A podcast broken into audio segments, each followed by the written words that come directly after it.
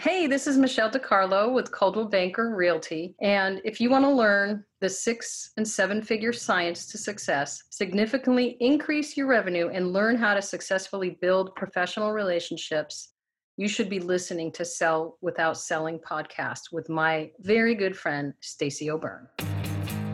If you're ready to get out of your own way to follow the seven figure science of success, then welcome to Sell Without Selling.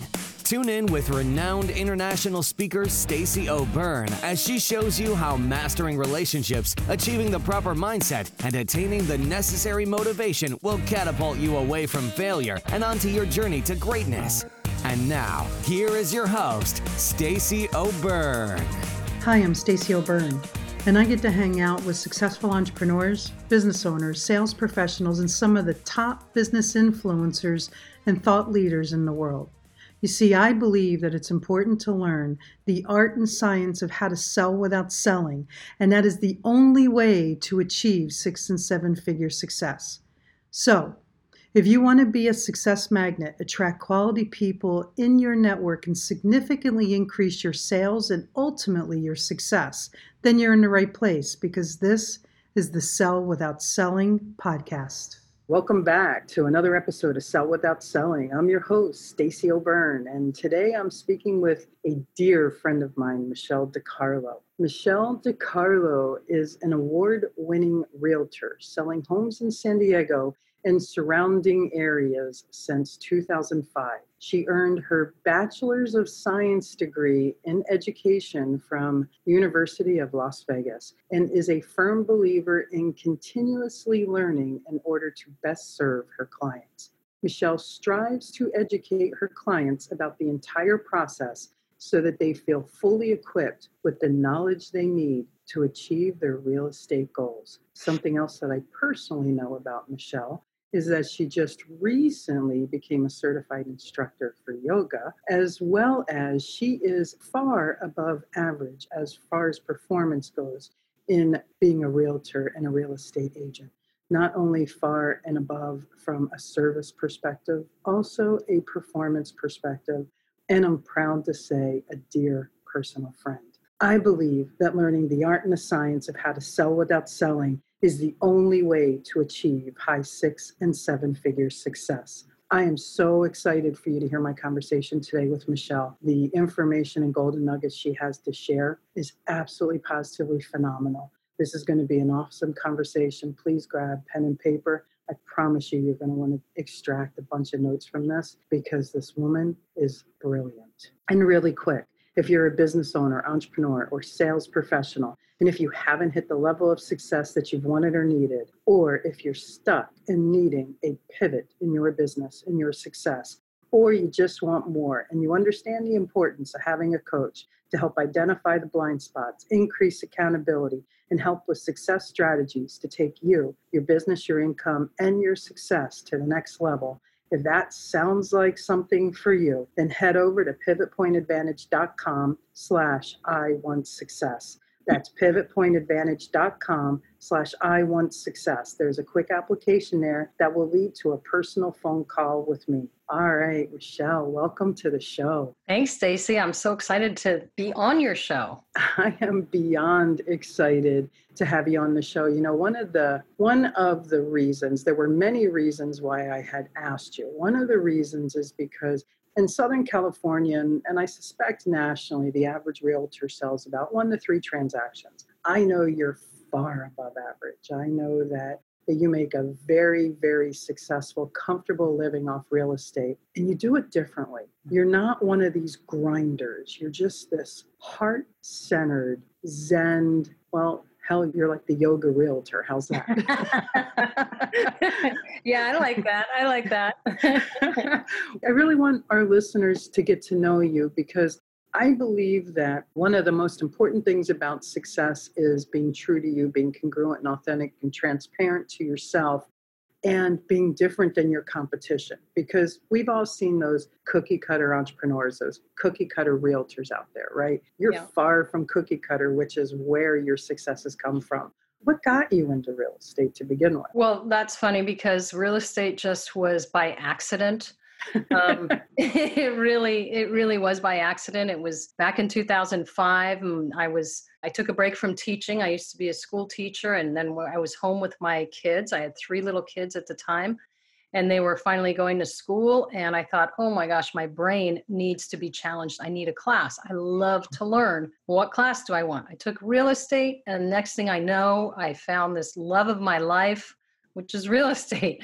And i never went back into you know teaching as far as you know classroom elementary school teaching and now i use my gifts of education with my clients because knowledge is so important when you're making that huge purchase in your life is to really know what you're what you're getting into. Anyway it was just a smooth a funny transition. It just called to me and here i am what 16 years later? And for most of this time i've been since 2008 most of the time since 2008 i've been a single mom supporting three kids.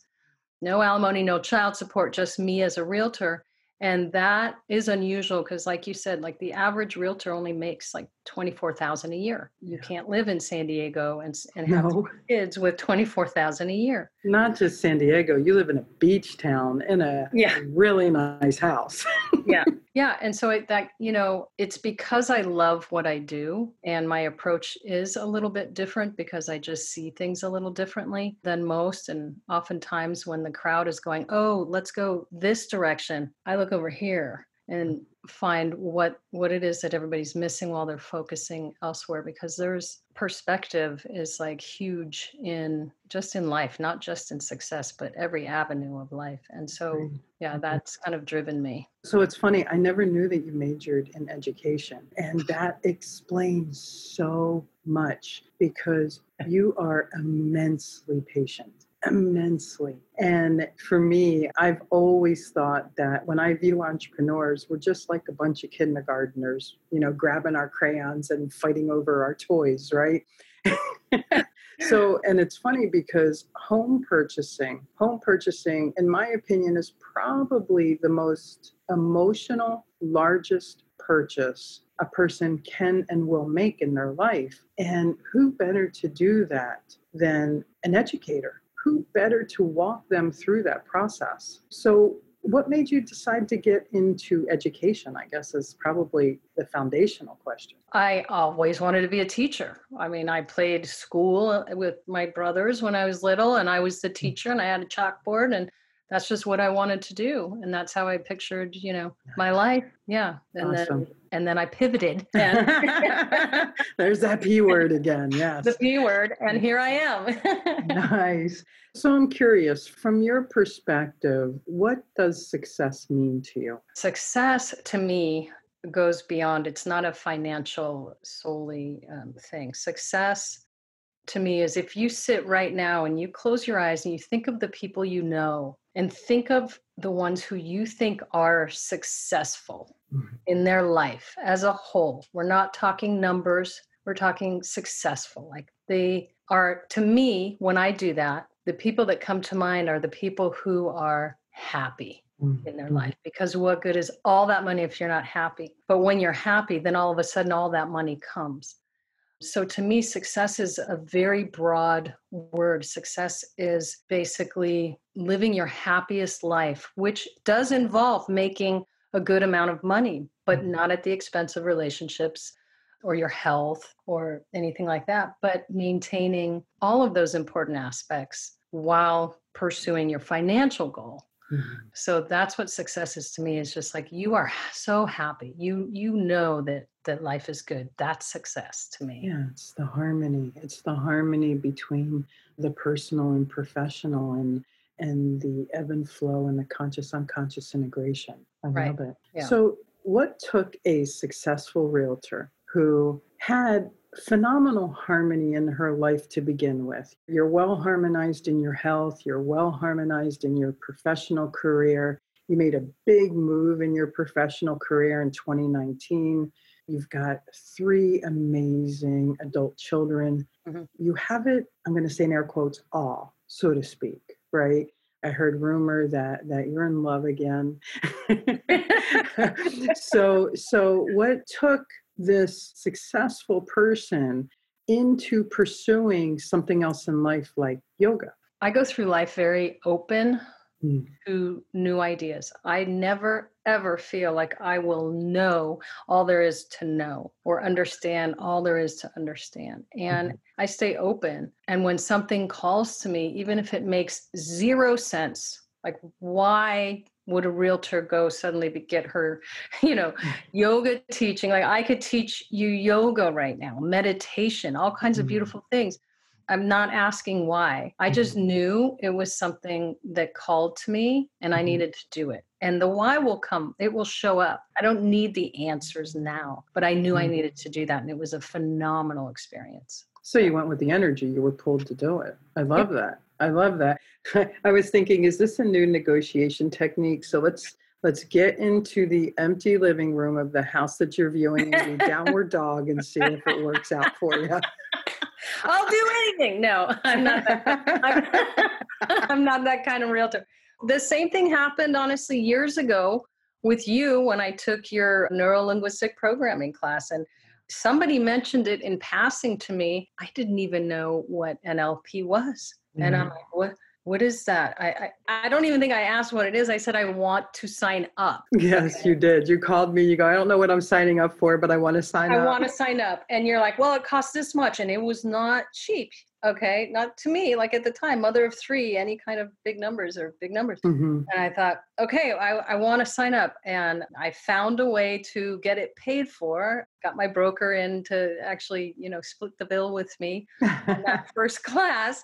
So I'm like, this is, I don't, you know, and then it just drew me in and I Mhm. stayed open to it because that's just how I'm wired, I guess. It, it, and the learning, you can never learn too much, you know. So I think what Michelle's biggest learning is there for you is always be an open conduit to possibility. Yeah. Because if you're open minded, then the world opens up to so many other things for you. If you're closed minded, who knows what you're missing? And I'm not talking about the, the foundation of FOMO, you know, fear of missing out. I'm talking about being open, an open realm of possibilities, because that's where success is. You you never know what tomorrow is going to bring until you step into it wholeheartedly and seize the day, right? Right. No, that's true. And although I'm open, I'm also I'm not like a training junkie. I am not Right. always taking other classes and doing things. Not by any means. It only happens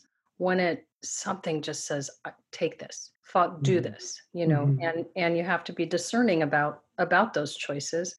But for me, yeah, I'm not a junkie by any means, but being open to that, the fact that there's a lot more to know. Because if somebody thinks they they already know everything, Mm, we're in trouble.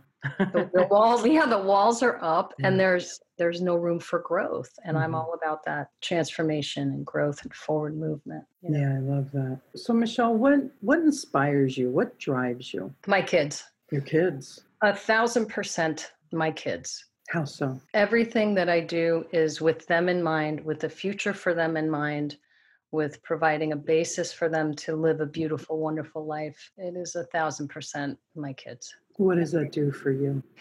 everything. Yeah. I mean, I'm lucky, blessed, and grateful that I do have three amazing kids, and they have that gift of gratitude also, which makes it just more inspiring to me to do what I do so that they can explore what direction they're going. You know, they're aged between 19 and 26, so they're in that, you know, what am I going to do with my life stage and and I get to be a part of that and hopefully help, you know, or guide or stand there and say nothing, whatever it is they need, but Mhm, you know, it's them. It's my kids um, are for me the straight in- inspiration. I love that. What I'd like to ask you is I'm trying to think of how to ask it. You know, we're in this environment today where where these parents, because of the stay-at-home orders, because of the, the the pandemic, parents who are also business people, entrepreneurs, you know, they're they're working on continuing to bring in income. And oh, by the way, they're a full-time daycare facility now for the kids that they used to drop off at school, right? And oh, but wait, they're also a teacher now. right? And oh, but wait, math today is a little more complicated than math 20, 30 years ago when we took it, right? One Right. plus one's no longer two. You have to show the work. And how do you show the work for one plus one? it's so true. So, what advice, you know, being a former teacher, being a former educator, being a single mother of three who has always been the sole provider for the household, what advice can you give to these parents? How do they make it work? How do they harmonize it? How do they stay sane, be everything the kid needs, and still bring home the bacon, so to speak? Oh God, don't you wish I had the clear cut answer that somebody out there could just go, oh, that's all I need to do? I know you have the answer because I know you've done it. but I mean, the reality is parents will step up. That's what parents do. That's what we, and they will step up and they will endure and they will do what needs to get done. But for themselves, they have to remember take some time to recharge. And that's what's hard for some parents. If they're single parents right now that are handling, you know, the homeschooling and a job that takes them out of the house and then they, you know, back to homeschooling, these challenges, Stacey, are immense. And it comes down to feed your soul, do something for yourself each day so that you can give because that's those parents are in such a state of giving Mhm. that they could run empty. So it's really just take whether it's get up a half an hour early and read a book or journal or do some yoga or do some meditation or go for a run, whatever. Parents need to remember self care, I think, right now. So because they're giving so much. I absolutely love that. How has failure been instrumental to your success? Oh, oh my God. really? yeah, failure is like the biggest gift that you mm. could ever get and not feel like you don't want to receive this, but failure has definitely been instrumental. Years ago, you know, like from a realtor perspective, and you go into a listing appointment and you don't get the listing and some guy gets it who you know is not going to do nearly as as well a job for these clients than you. You learn from your failures. You mm. simply learn from them and go upwards from there. To me when you're in that failure though you you can't it's sometimes hard to grab that that mindset of i'm gonna you know that motivation and that inspiration to move forward. And then you start woe is me maybe i shouldn't do this you know especially entrepreneurs new entrepreneurs you know they give up because they they fail a few times. And it's hard to find that you know that gusto again to keep going and believing in themselves. How can they? How do they? And I ask because I know it hasn't always been easy for you. I know that, you know you know, like most, like some, you've had struggles, right? oh yeah that and whether or not you want to share what they are that's your story i just know that you have you have a big story to where you tapped into so much Yeah. to push yourself through and i know that there are a lot of people going through that right now they feel like they're failing they feel like they failed the the white flags coming out of their pocket and they're about ready to raise it and and i know you've been there oh, right oh yeah Yeah. so, how do they make shift happen at this point when they've tapped into everything that they thought they could? I'll tell you, and I'm happy to share a little bit of, Yeah. of my experience, just so that everybody has a little a little background to this. Back in 2008, I went through a horrible divorce. Financially, left me with nine cents, 0.09 cents. The end. Nothing more. Three kids. That was it. Needless to say, I was leveled. You know, like emotionally, I, I was not working. I was not selling houses. I was like, what am I going to do with myself? I was you know, staying at my grandmother's house, three kids, lost my car, had no house. And my broker, who I loved to pieces, came in December of that year, fired me. He said, Michelle, I can't, I love you, but this is business and I got to let you go. I mean, I hadn't sold a house in a year, one year, not one house. I can't blame the guy. I got to let you go. I said, Well, I'm not leaving. He said, Well, you know, I said, I don't want to go anywhere else. I'm staying. He fired me like five more times on that phone call. I was not leaving. He said, Okay, then if you're going to stay, do me a favor. How many homes you want to sell this year? And I thought realistic, I thought 10. He said, Okay, write that on a, on a piece of paper, put it on your mirror. Anyway, long story short, I didn't sell 10. I think I sold eight houses that first year, but I was, you know, back in business. From the bottom is when you get to really, not intentionally did I know I was building this story of inspiration for myself or for my children. But it's when you're at that bottom and you're at that failure that is your opportunity. It is a gift. That's why I say failure is a gift. That is your chance to find that strength, to know who you are, what you're capable of, and to dig deep and go and do it and persist. With failure, you only fail when you stop trying. So never stop trying. Just keep going. That's phenomenal. So, what advice can you give someone who is just starting out. And the reason why I ask this question, and, and I've been asking a lot of my guests this lately, because I think that we're about ready to see this emergence of a mm. flood of entrepreneurism yeah. because all the layoffs that have happened, the unemployment rate's high, and people have to need to figure out how to make a living how to bring money in to support themselves and their families. And for that reason, I think the way to do that is entrepreneurism because I think it's going to be a while before corporate America starts openly hiring again, right? So, what advice can you give someone just starting out, whether it's a realtor or someone in the real estate industry or just an entrepreneur or business owner in general? I say get a coach. Get a, get a coach. Okay. Get someone who can help guide you. You know, I didn't have that, so I, I spent a little longer maybe getting to where I needed to go or whatever, but having someone who has a vision of your you know your future path and knows how to guide you through that.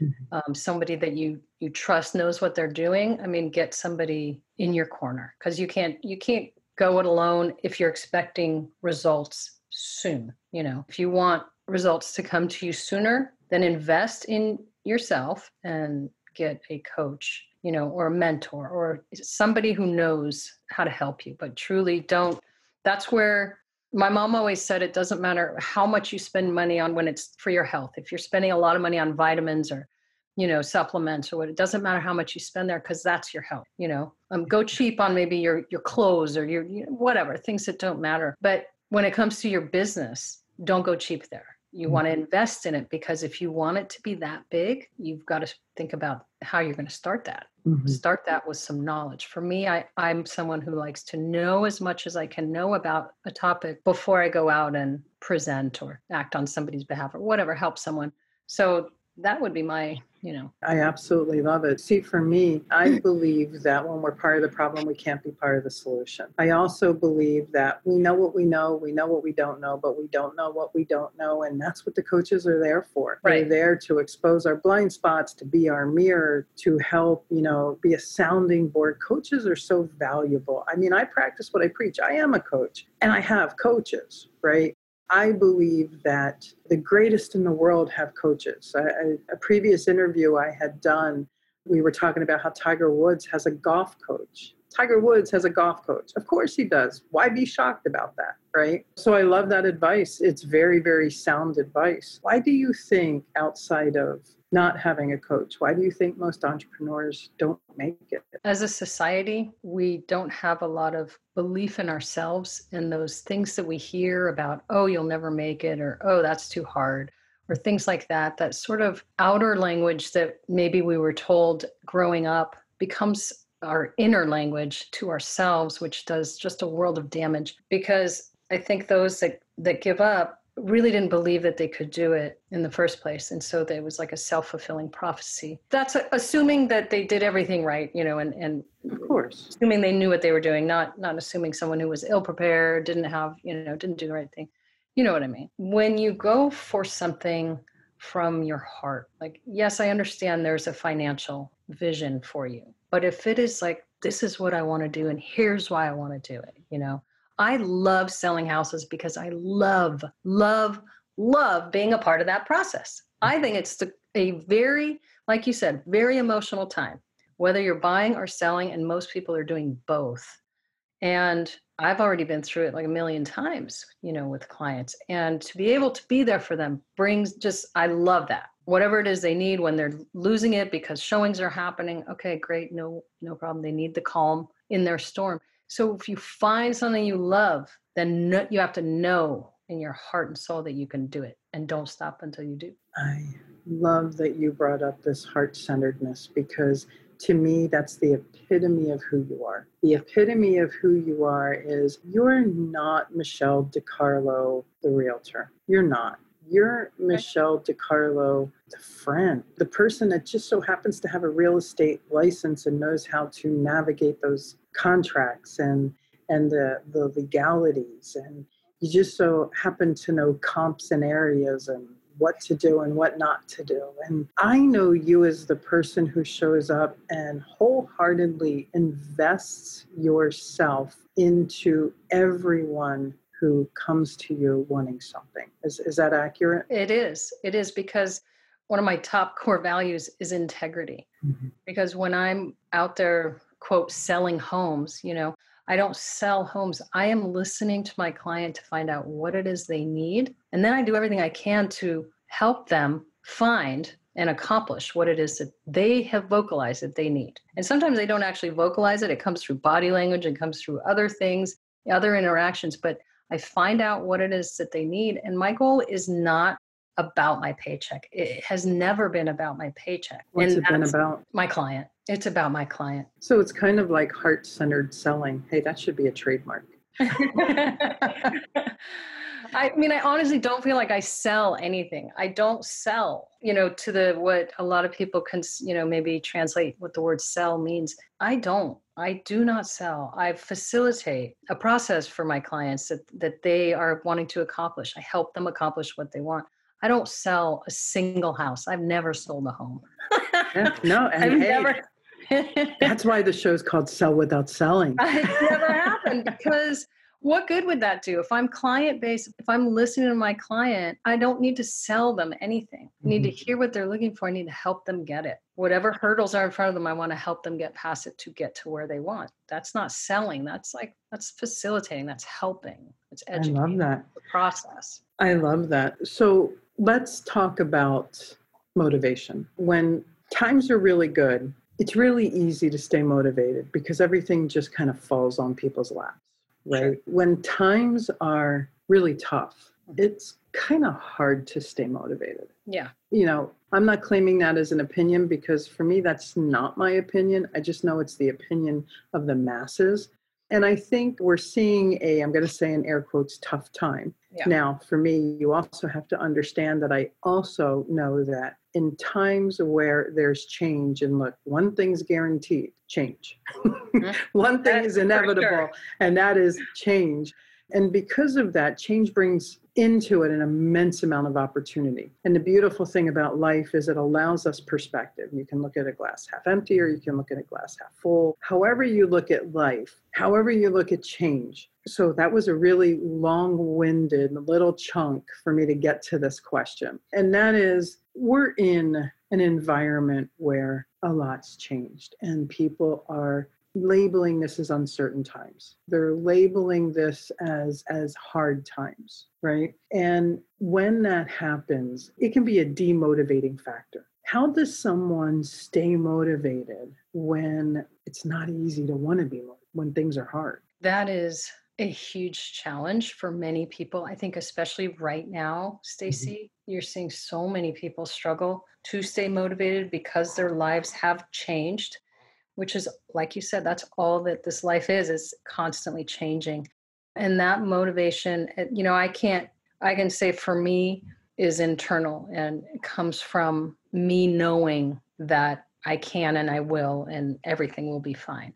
But you have to know that. I mean so that's why i go back to perspective. Again because if you see your life as dismal and it's always going to be like this. You know what i'm not still sitting with nine cents in the bank taking water bottles and standing in line to trade them in for recycling and eating fritos breakfast lunch and dinner. That's not still my life. It was my life. Could i have stopped right there and lived that way? Yeah. It's a hard thing though to find that but perspective is knowing knowing not lying to yourself and pretending, but find, really dig deep and find out that no, you know you can do this, whatever the heck it takes, whatever it takes. You dig deep, whether it's do one thing extra that day. Like if you're so down low and the motivation is so non existent that it's hard to get out of bed, then your goal that day is get out of bed, get dressed, and just build yourself up till you can really be full functioning, running forward, moving forward. Things are happening, but it is not easy, Stacey. That that line when you're that you can be that low. I know.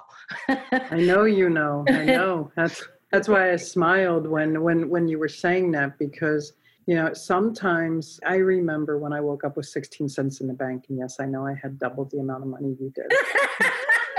kind of feeling like a baller now when I was a pauper.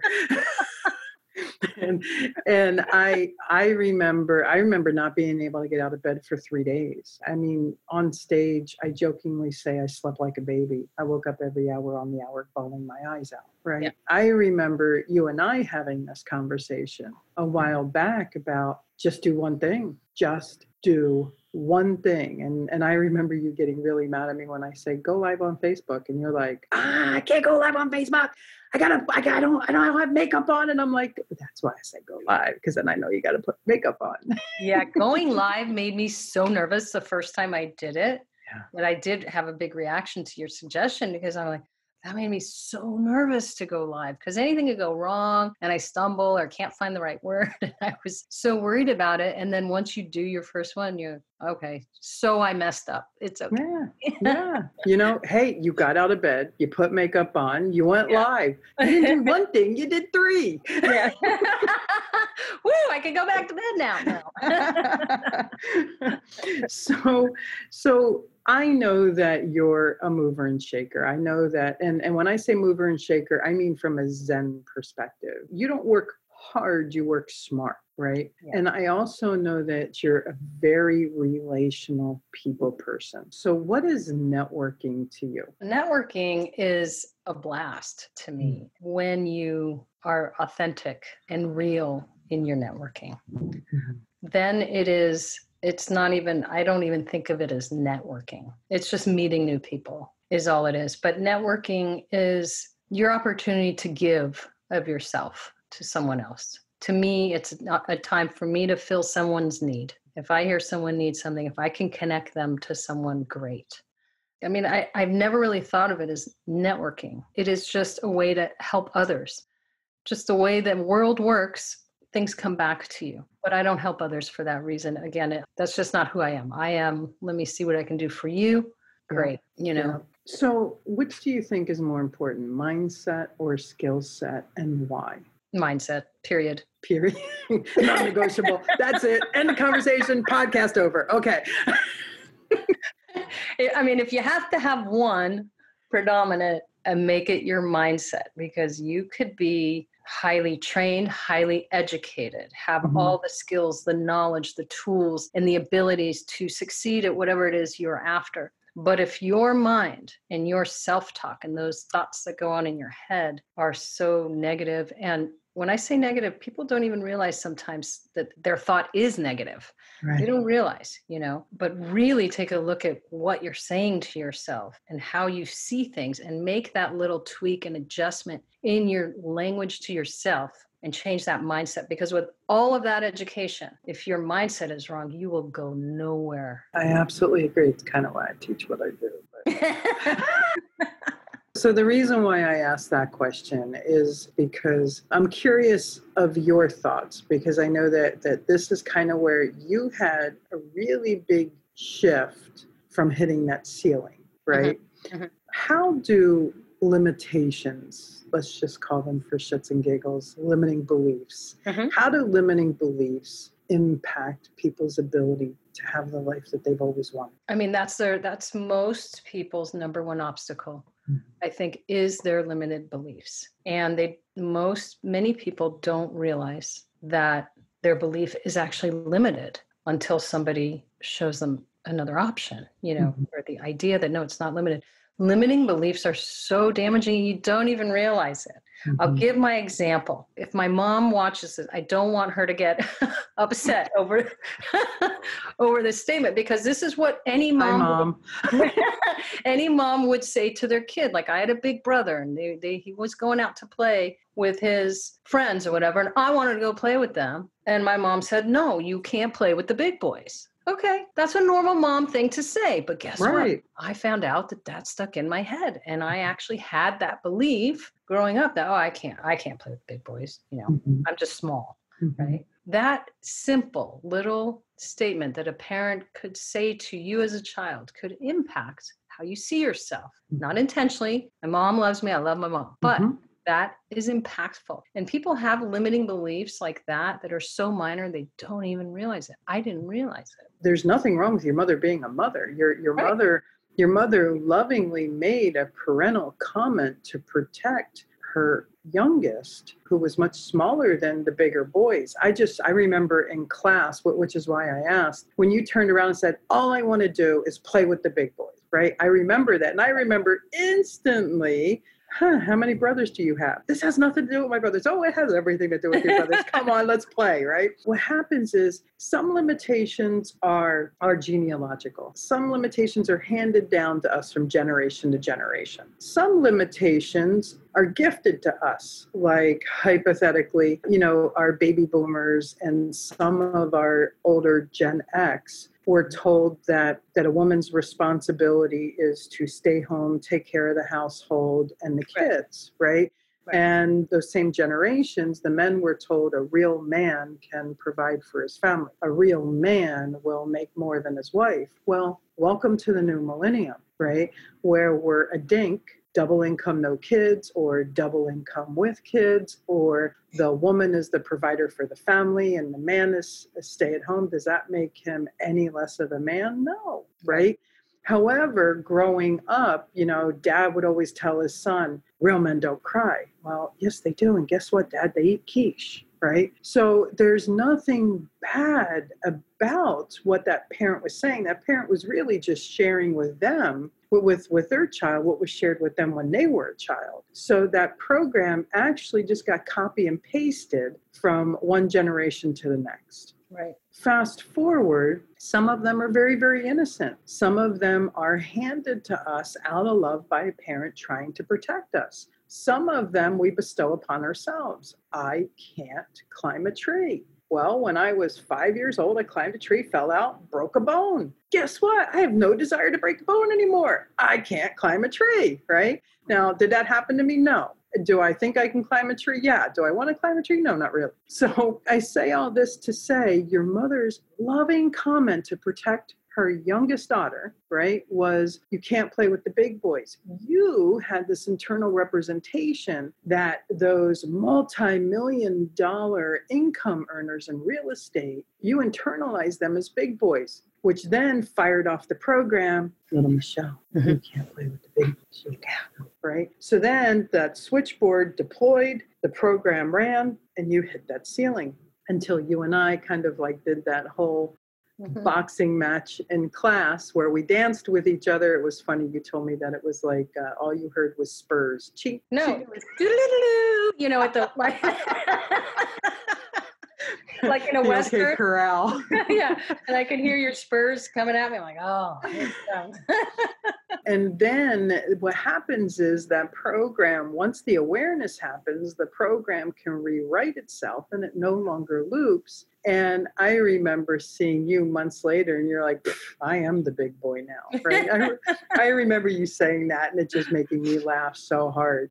Limiting beliefs impose and hinder people so much. And what happens is, most times we don't even know we have. I didn't know that was there until I did go through your class. I didn't know that was a belief of mine, Mm. but there it was. And because we did some digging, we figured that out and now no longer limiting belief. And that's what I was saying when so many people who have limiting beliefs don't realize you don't even know what's there, but something's stopping you. You've got to do some work and get past that. I believe wholeheartedly, and I think I say this almost every episode if you want the outer to work, you must do the inner work, period. So vital. So Yeah. vital. You brought up your foundational core value of integrity. You know, we, we both share that core value. How impactful do you think values are to people's pursuit of success?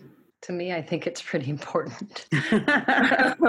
if you can work within your values, that authenticity and that that true you and that transparency of you will work in your favor and things will will happen for you when you are aware of what what are your values? You know if your if your values are i'll do whatever you know you may make a little bit of money here a little bit of money there you'll lose it there you know it's more transactional. I'm a relational obviously very relational person. My clients most of them end up being lifelong friends because i truly care through their process. They see that they know that they get that. Integrity definitely guides me you know there's there is nothing I would do that is not in the best interest of my client because as a realtor, I'm a fiduciary for that client basically. Mm-hmm. I have to do what's right for them, not what's right for me. I never, ever calculate what would my commission be on this client ever. Right. right. Ahead of time because I that is not my that's not my driver. Mm-hmm. Yes, I'm not like, you know, doing this for charity. I'm making a living, but that is not my driver. It truly is I want to get that client. I want to make that client happy. I want that client to get to where they're going, sell that house, buy that house, whatever it is, investment property. And that's integrity. And that's really a big part of my values. Our value system is one of our most unconscious filters, eh, which means that everything we do, our behavior, our reaching out to people, our prospecting, our marketing, our selling, our negotiating, how we take care of ourselves, all of that runs autopilot. So when you do something or don't do something, that's because of your core values. And it's funny because most people think they know what their values are. You don't know what your core values are because you can't consciously know them because they happen unconsciously. However, they consciously, unconsciously impact your life. yes, consciously, unconsciously. it's so true. Yeah, it is. It is. So I, I, absolutely. So I know that your brand, Michelle DeCarlo, is branded in the coastline real estate market as your favorite realtor, mm-hmm. right? Because I know you take that very seriously. How did you become your favorite realtor? No idea. Stacey. Um, it just felt right. Okay. self proclaimed. I think. I mean, no, a... not self. I mean, people had told me, uh, you know, mm-hmm. you're our favorite realtor. Our, I mean, I've been passed around through family members. You know, I know. That's why I asked. The daughter, the mother, the uncle, you know, the grandpa, and you're our favorite realtor. And I guess it just, you know, was shared with me that I was quite a few people's favorite realtor. So I'm like, I'm your favorite realtor, you know, and it just became that. The greatest compliment any business person can receive is continual ongoing referrals, especially when it's close friend and family. Sure. And I'm very serious about this question, and, and I really want you to step back. How did you earn that? Because that is that's huge. When you don't market a lot, you really don't. I mean, I don't know your your statistics. I would say well over 90% of your business is probably referral marketing. Yeah. If, if I had to guess. It's about 98%. 98%. and oh by the way, she makes six figures. So yeah. so that was earned. How did you do that? This is it's just pro- client based, focused yeah. on my client, heart centered. My clients know I'm not there for me. I don't even know the numbers right now on how many realtors are in the state of California, but there's a million realtors. You can click on Zillow and you'll get somebody who's trying to make a paycheck. Mm-hmm. I'm not trying to make a paycheck. I am wanting to help someone through their process of whatever they're doing in real estate. That's what I'm doing. And I think people know that and see that and understand it when they work with me because nobody wants to be sold to. Nobody wants to feel like, oh, this is mm-hmm. just she's just here because she, you know, she's she wants to sell this house and make some. No one ever gets that feeling from me because that's not how I that's not how I am. So that authenticity and and client centered, it's about what they're looking for. What do you want? How can I serve you? How can I best serve you? How can I knock your socks off to make you happy through this process? It's a stressful, difficult, a lot of money changing hands, you know.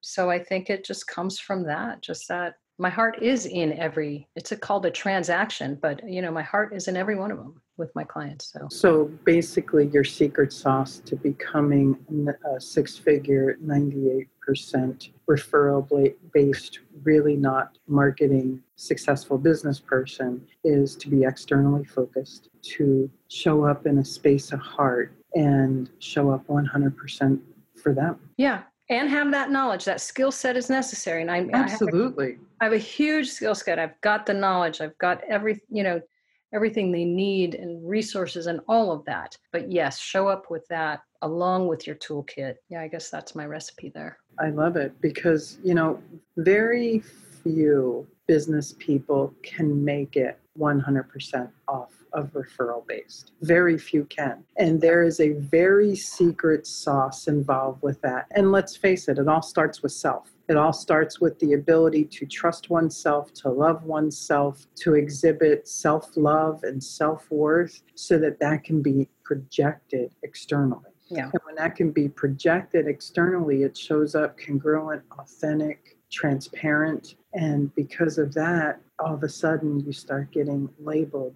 as you're my favorite dot dot dot. Right. Your case, realtor. Yeah. That's the secret sauce. And and it's really cool because it's one of the things I love about you. You're just so damn real. Yeah. You really are. And even more zen now that you're yoga than you were when I first met you.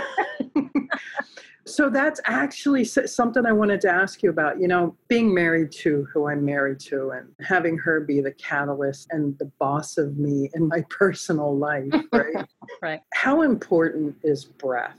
How important is breathing? How important is meditation for the entrepreneur and the business owner in today's st- stressful climate and just the stressful climate, period? And how important is breathing and meditation for success? I think a lot of people have a hard time even thinking of meditating mm. or breathing and those people they they get anxious just thinking about doing it they need it more than anyone meditation and or just breath or just take a moment if the word meditation freaks you out just call it you know clearing my head and sit and breathe and clear all the thoughts that come in. It's extremely important because you probably know the number of thoughts that run through a person's head throughout a day. I, I don't know. I know it's got to be in the hundreds of thousands, you know, things that go on. And then stack that with, you know, pandemic and isolation and job stress, job loss, pivoting to a new job, all of these thoughts, meditation, breath, taking that moment to realize all of that stuff that I just mentioned is out here. You are this person inside observing all of that. Go back to that person, the observer, and that's what your breath will do for you. And meditation is going back to being to that solid, constant being within you that is observing all of these thoughts swing by. There's somebody listening to the thoughts, right? So that's that's what I'm talking about. As your thoughts go by, that listener, that one sitting there, go back to that and just sit and watch the thoughts or take all those thoughts. I like to put them, everyone's got their visual. When I'm preparing to meditate or focus, and I'll take those thoughts and I put them on a boat and I send them down the river. That's what I do. If thoughts rush back in, take them, observe them. If it brings out an emotion, feel it for a minute and then take that thought, put it on a boat, send it down the river. Do they get to come back and visit or no? Sometimes they do. When you know, okay. when you, it's hard to focus for you know for some more than others, and at certain times. But clearing your headspace, I think, as an entrepreneur, super important because an entrepreneur has well, a thousand balls up in the air. Mm-hmm. We are juggling a lot and responsible for a lot and focused on a lot and feel this burden of, of a lot of responsibility. So, yeah, I think that really should be spoken about more because meditation is where you get away from all of those thoughts? So I do have the answer to your question. I I wanted to avoid interrupting you because we share this belief of how important that is. So our brain consumes 144 million bits of information per day wow. through all of our senses visually, auditory, both internal you know that voice in your head the one that just said i don't have a voice in my head that voice mm-hmm. external through the noises you know like the humming of air conditioners and stuff like that kinesthetic you know through sitting and just feeling things both internal and external And then you've got your olfactory and your gustatory. So between every one of those senses, we take in 144 million bits of information. Now, our mind, the thoughts, science has proven that the average person consumes about 90,000 thoughts a day. 90,000 thoughts a day. And over 90% of them are focused on what people don't want to happen. What happens when you focus on what it is you don't want to happen? Our, yeah, our energy goes where our focus flows, right? So out of those 90,000 thoughts in a day, how does one really function? And it's through breath and focus. And that happens through meditation. And I'm not talking about the in your nose. I'm not talking about that. I'm talking about that core breath the breath that really gets you centered that really locks into your chi and your centeredness and your and your relaxation. And when i found out that you were pursuing your yoga certification i knew in my heart of hearts you're getting ready to go to the next level big time big big time. Really? Yeah. yeah. well serious because yeah. you know you've mastered you've mastered the ceiling. You've mastered breaking through the ceiling Mm-hmm. The next level requires a whole different set of neurology. Yeah. And you and I have talked about that level. This is values levels. This is a big, big move. And it's where the yumminess of Zen, and we were laughing about this before the podcast, it's the yumminess of Zen and type A come together. yes. We Such were ju- beautiful combination we we were we were joking about writing a book together, the the, yeah. the Type A Zen. so this is the signature question of our show. Okay. What does selling without selling mean to you? Shell. Sell without selling. It's all your perspective on what it is you're doing. If you see whatever it is your job is, let's say you you sell water systems, you know, alkaline water, or mm-hmm. what else? What are some other direct marketing? Whatever those yeah, direct sales, makeup, direct nutritional sales. products, yeah. lotions, exactly. potions if your perspective as the person who is selling these products is that you are selling these products mm-hmm. and that mm-hmm. you are you know trying to accomplish something and there's something that doesn't feel right there it's it's going to feel that is selling but if you realize that what you're doing is providing a service filling a need helping assisting facilitating that's not selling at all you see a need. You see someone who has these certain health issues and you know if they use these essential oils over here it would be helpful for them. It's not selling that's providing a service and that's mm-hmm. helping someone. So when it comes from a different place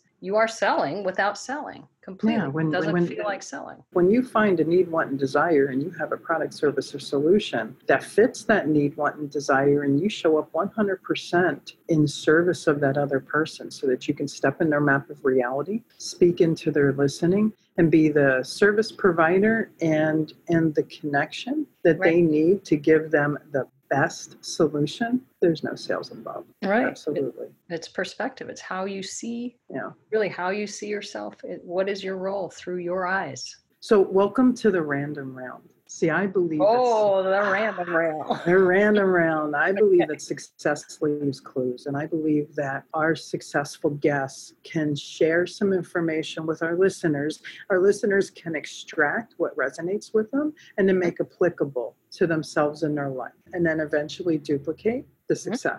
Sure. What's your morning routine look like? My morning routine. Oh yes, my ma'am. I have to be straight with you. During COVID lately, there is no routine right now. okay. I gotta tell you. So let me go back to before COVID a little bit yes, because ma'am. lately it's been a little, you know, lacking, huh? Yeah, it's it's yeah, but I've been going with it. You know, okay. I'm not judging myself right no, now. I don't have up. to have a morning routine, but mm-hmm. typically. Mm-hmm my morning routine involves me getting up early. Whenever I wake up, I never set an alarm unless I have an appointment, an mm-hmm. early appointment. But I'm just I naturally wake up early. I'm a mm-hmm. morning person. So um, I get up probably five five thirty, jump in the car, and I drive to the beach. Mm. And that is my meditation time. For me, it involves standing in with my feet in the water, and I start with gratitude. I like to speak it out loud. And I get to do that at the beach because at that hour, there's nobody there. it's me and the sand and the sea and and, and the sun coming up and it's a, a very peaceful time so I, I start with gratitude and go through my come out of the water take sort of a meditative walk along the beach and then i oftentimes sit there's a certain rock or area that I like to sit down and I will meditate right there on the sand at the beach. And that starts my day. It may be followed with active, you know, a little more active, uh, maybe a, a fast pace walk. That walk on the beach is not for necessarily physical shape. It's it's all mm-hmm. a mental uh, adventure. So I may follow that up with something else or bike ride, Peloton or something. And then I'm ready from there to get going. Yeah. Is that when you go look for all your sand dollars? Or your I don't look for them; they find me. I mean, this woman has probably found more sand dollars, or more sand dollars have found Michelle than probably exist in the ocean today. I asked for a sign, and I got a Mack truck of a sign, and um, that's what those sand dollars are for me. That it's I all. I yeah. love it. One last random round question: What's your favorite word and why? I would have to say and go with well, kind of bouncing between two, but we'll go with shift. Really, a shift perspective. Those were the two I was sort of bouncing between as a favorite word because oftentimes you do have to shift, which is just like pivot, but um, without a V in it. So maybe I like it better. But shift is that ability to recognize when it is time to make a change, to not be stuck in a direction because you were just so committed to that direction and not realize or pay attention to the signs around you that, oh, maybe I need to shift, you know, and shift whether it's what you're doing, it's perspective is it really a huge word for me because that to me is everything is perspective being able to make that mm-hmm. shift. So i gave you two words my favorite i love it. Thanks for giving me two. I got a bogo i yeah. one and i got one absolutely free on that second one thank you so michelle thank you so much for being on the show today if our listeners wanted to reach out and connect with you what's the best way for them to find you oh sure michelle dicarlo i'm with coldwell banker realty i'm on Instagram under Michelle DiCarlo. You can find me on Facebook, Michelle DiCarlo, your favorite realtor in San Diego. Fantastic. Thanks so much for today. Hey, your success is important to me. It's also important to me to make sure that these episodes are valuable to you. I would love for you to do three things right now. First, I'd love for you to hop over to Instagram and like and follow us at Pivot Point Advantage hop over to Instagram, like and follow us at Pivot Point Advantage. Second, second, I'd love for you to hop over to Facebook. That's the other platform. Hop over to Facebook and join our Sell Without Selling community. That's our Sell Without Selling community on Facebook. On both platforms, we have an immense amount of interaction. We post golden nuggets and tips every day, and we're constantly interacting with both platforms. Last and definitely not least, I would love to chat with you and get feedback on the episodes and find out any topics that you're interested in to help make this more powerful and helpful to you achieving the success that you've always dreamed of, desired, and you know you deserve. Head over to pivotpointadvantage.com slash talk to Stacey. That's pivotpointadvantage.com slash talk to Stacey. Let's get a 15 minute call on the schedule. Always remember this choice is a powerful thing, suffering is always optional. Get out of your way so that you can get on your way, so that you can finally have your way. Thanks so much for listening, and I look forward to talking with you soon. Whether it's mastering your mindset, communication, or success, we have more ways to keep you on your journey to greatness. Be sure to visit us at pivotpointadvantage.com for exclusive online training programs, success specific courses, and more ways to connect to Stacey directly to help you achieve the financial success you've always desired, dreamed, and deserved. That's all available on pivotpointadvantage.com.